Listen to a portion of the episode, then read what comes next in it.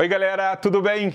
Nós vamos começar agora uma nova série, que são os conceitos judaicos. E a gente vai fazer uma coisa muito legal. Nós vamos aprender conceitos judaicos e, junto com isso, o alfabeto hebraico. Vamos lá?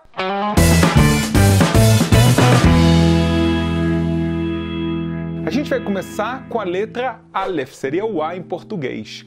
Aleph, existe a palavra emuná. Emuná, tradução, fé. Fé é o primeiro mandamento da Torá, da Bíblia. É a primeira coisa que Deus espera da gente. Mas o que, que Deus espera exatamente? Muito interessante.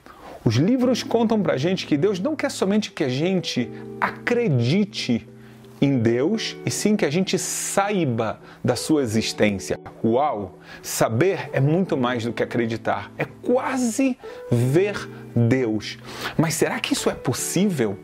A resposta é que Deus, ele deixa muitas pegadas no mundo. Os nossos sábios ensinam que existem pegadas na natureza, no corpo humano e na própria Torá, na própria Bíblia eles não são perfeitos. Por que eles não são perfeitos? Para deixar o nosso livre-arbítrio, da gente poder ainda decidir. Porque se acaba o livre-arbítrio, acaba toda a questão.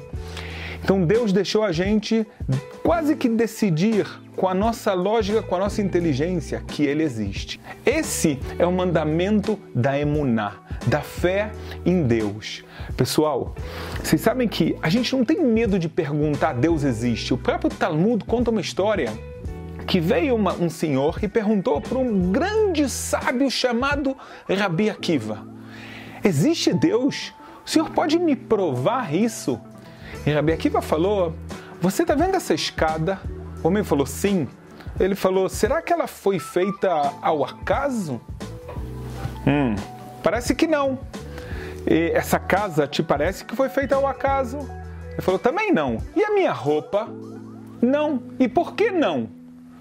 O homem ficou um pouco confuso. Rabi Akiva explicou: Onde você vê lógica e inteligência, tem alguém por trás. Da mesma forma que a casa informa a gente que teve um construtor, houve um engenheiro. Da mesma forma que a roupa mostra pra gente que teve um alfaiate. O mundo todo mostra pra gente que existe um Deus por trás disso tudo. O próprio Einstein falou que se houve um Big Bang, alguém estava atrás para fazer essa explosão criar algo tão perfeito. Onde a gente pode estudar sobre a fé judaica? Existe um livro chamado Kuzari que está traduzido para o português. É um livro muito interessante. Ele conta a história de um rei esse rei, ele estava buscando a verdade. Por quê? Porque ele tinha um sonho. Vinha um anjo e falava: os seus atos são muito bons, mas a sua crença está errada. E o sonho se repetia tanto que ele percebeu que ele não estava no caminho certo.